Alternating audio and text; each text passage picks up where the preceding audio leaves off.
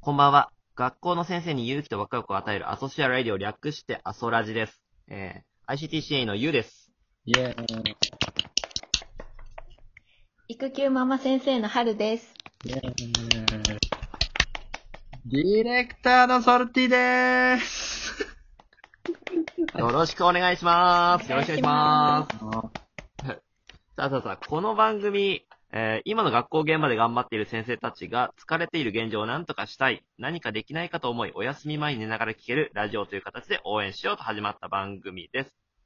それでですね、この放送が、えーアソシア、ティーチャーズアソシアのスポンサーでお送りしています。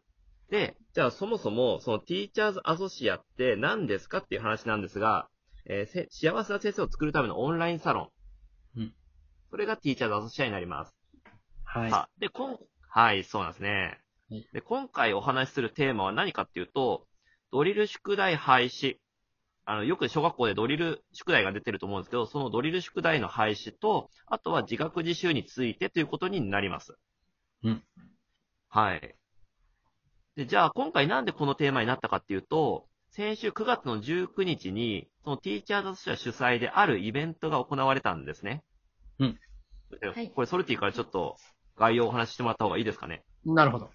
えっと、ドリル宿題廃止と自学自習っていうものをやった学校がありまして、そこの校長先生をゲストにお呼びして、えーみんなのところでもこれやれるようにやってみようよと。子供たちも学力というか意識が変わって、えー地域との連携も深まってとっても良かったよっていうお話をしてもらってですね、えーみんなどう感じたのっていうことをですね、やったんですね。まあ、講演会です。はい。それをやって、えー、なんとですね、今回、ゆうさんが出たかったけど出れなかった問題がありまして、そうなんです、そうなんです。本当申し訳ない。うんまさかのバッティングがありましてですね。なので、はいこのね、19日に何やったの？何の話したの？っていう振り返りをですね、今回できたらいいなと思って、はい、ゆうさんのためにやってるような、はい。はい。はい。そうです。多分 MC のために放送するという。謎の、謎の回。はい。はい。ということで、じゃあ、ゆうさん、何かですね、はい質問があれば、あの、お話をしていただいて、どんなことがあの、はいまず、そう、はいはいはいはい。あの、もう学、小学校とかの宿題ってもうほぼほぼドリルじゃないですか。漢字ドリル、計算ドリルとか。そうですね。うん。うん。で、これがなくなってしまうと、うん。先生たちの、えっ、と、何でしょう、動き方が、まあ変わるとは思うんですけど、変わる新たな宿題を提示したりとか、うん。まあもしくはその、もう一個自学自習ってありましたけど、どういうふうに自学自習をやらせるのかとか、うん。でそうなってくると今度は子供たちがどういうふうに、それを実行していくのかっていうアクションの部分が、どういうふうに変わっていったのかなっていう、その変遷はめちゃくちゃ気になりますね。ああ、あの、まず最初に、ドリル宿題っていうのが、あのーなんていうの？先生たちの負担だよね、というところからうんうんうんつまり、うん。校長先生が大変だよね、大変だよねっていうのを一人一人確認してったら、みんな大変だった。みんな大変だった。大変。はいはい。子供たち自身も、大変。3回もやんなきゃいけないの？みたいな。空気感なんですよ。これ意味あんのこれ？みたいな。子供たちうんもうんうん。いて、そうだよね。で、一生懸命丸付けしたって、誰も見ない。誰もかん、この丸付けの意味がないっていうふうに思っていて、うん何なのうんみたいな。で、なんとかしたい。で、なんともしようとしてないんですよ。な、これ無理だというふうにみんな諦めてるので、いやもうここでメス入れちゃおうって言って、始めたらしいんですよ。校長先生が。うん。だーいみたいな。ああ、なるほど。なるほどで、あ、めちゃめちゃいい動きっすね。はい。そういうことがあって、実際に子供も、なんか、自ら進んで宿題するようになったりとか、うんうんうん。なんていうの？えー、月の、あの、労働時間。労働時間を、はいはいはい。えーとね、12時間削減できた。ほとんど同じえ実験したらしいんだけど、1ヶ月と2ヶ月使って実験してみたら、12時間ぐらい減ってるという。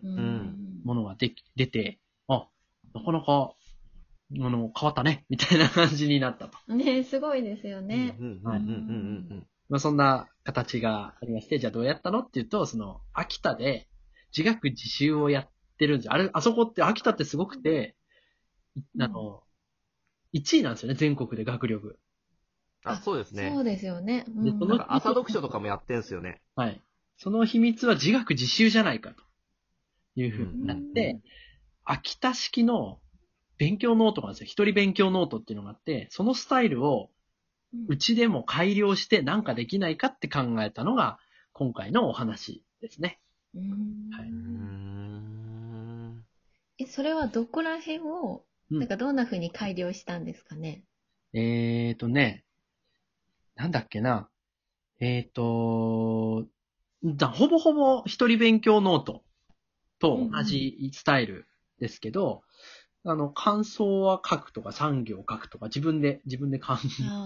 を書くよとか振、り返り？うんうんうん。あと、先生たちの意識づけ？うん意識づけで、どんなこと書いても正解だから、みたいな、いいですね。たりとか、だからもう本当意識の部分ですね。やり方じゃないんです、多分。やり方じゃなくて、周りの意識を調整するのに時間かかってるっていう感じですね。うんで保護者も意識変えて、確かに。感じですね。うんうんであとはもう、校内の、あのーなんつうの？えっと、面白いのが、保護者からこうアンケート、ウェブでアンケート取って、あの、ウェブホームページ上で保護者とやり取りをして、保護者自身の、これってどうなの？とか、この方がいいんじゃないの？っていうのを受け止めて、みんなで考えて、じゃあ入れようって取りこん、取り組んでるんですよ。うんだから保護者の意見も、その勉強のスタイルに入ってるんですね。そこがなんか他とああ、それいいですね。うんうん。学校がこうやろうよでずっ走ってるわけじゃなくて、保護者の意見も聞いてうん改良が加わってるっていうのがちょっと違う点ですね。ああ、確かに。うーん、すごい。ホームページちょっと見たんですけど、あうんの石川省の、うんう。ん。なんか保護者のその疑問とか、うん意見に対して、ちゃんと一人一人にうん。返答が書いてあった気がして、はい、け書いてあ全部。全部書い。てありますよね。はい。うん、そうそうそう。だから、うんうんだからそれ見てちょっと思い出したのが、あの、この辺の地元のスーパーで霞ってありますよね。あ、はい。あ、あありますか？あるあるあるない、うん。ないかな？あある。かな？ああります。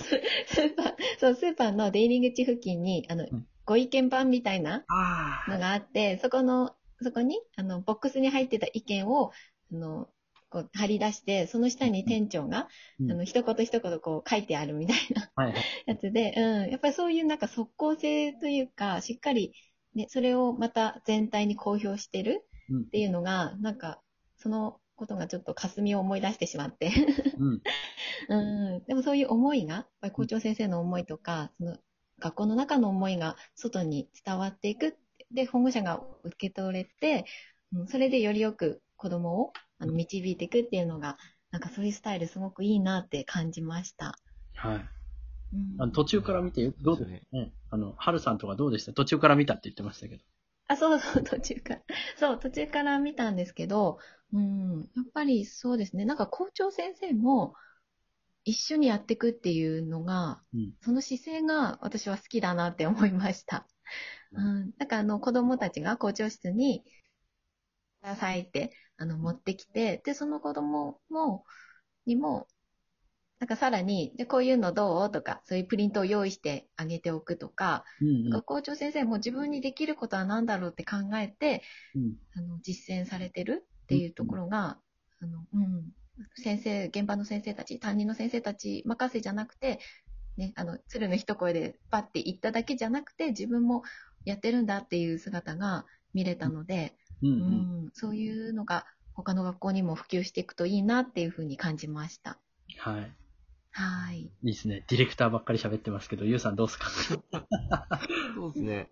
その、なんか、ちょっと話戻っちゃいますけど、そのホームページのやつ、一人一人返答してるっていうのは、うん。うん。なんかすごくいいなって思っていて、うん。うん。なんて言うんでしょう。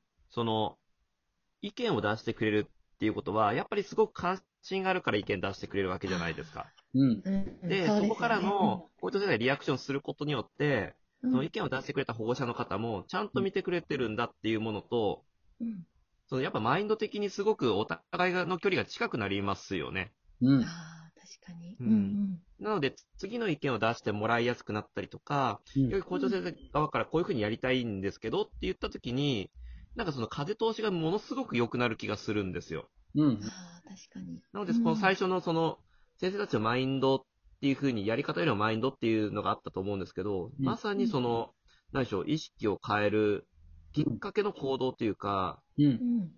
うん。やっぱその校長先生がやるっていうことはすごく、何でしょう、意味があるんだなって改めてちょっと思ったところですね。うんホームページをね、うまく活用できてる学校ってないんですよね。うん、うん、う。そうんそうですよね。うん会話確かに的なホームページになってるっていうのは、うん。意外と、あのーあんまりこの回で話は出なかったけど、すごくね、あの、重要な部分だと思う。あの、話をちゃんと聞いてくれてるんだって言ってもう一回言いたくなるし、これはどうです確かあれはどうですかっていう風になりやすいんですよね？でも話聞いてないなって思うと、これ以上言っても無駄かなとか、今確かに。だったら改善するんだよとか、なんか、わかんないじゃないですか、状況が。わかんないまま、言っちゃうんですね、ごちゃごちゃと。はい。まあ、そういうことがあって、まあ、ホームページをうまく使えるっていうのは結構重要。まあ、コミュニケーションですね、相互の。コミュニケーションがすごく大事だなっていうふうに思ったところで、もうそろそろゆうさん持参時間。時間ですね。そうなんです。僕も思いました。はい早い。続きなので、まあ、これもね、はい続き、まあ、必要になるとは思うので、はいまあ、皆さんちょっとお楽しみにしててください。はい。では、あの、はい。もう今回もね、終わりになってしまいます。早くもです。で、一応僕たちからのお知らせなんですが、質問レターを受け付けております。あと、いいねもたくさんお待ちしておりますので、皆さんどうぞよろしくお願いいたします。今夜も聞いていただいてありがとうございました。大栗さん、MC のゆうと。春でした。では、今日も一日お疲れ様でした。いい夢を。見るんだよーん。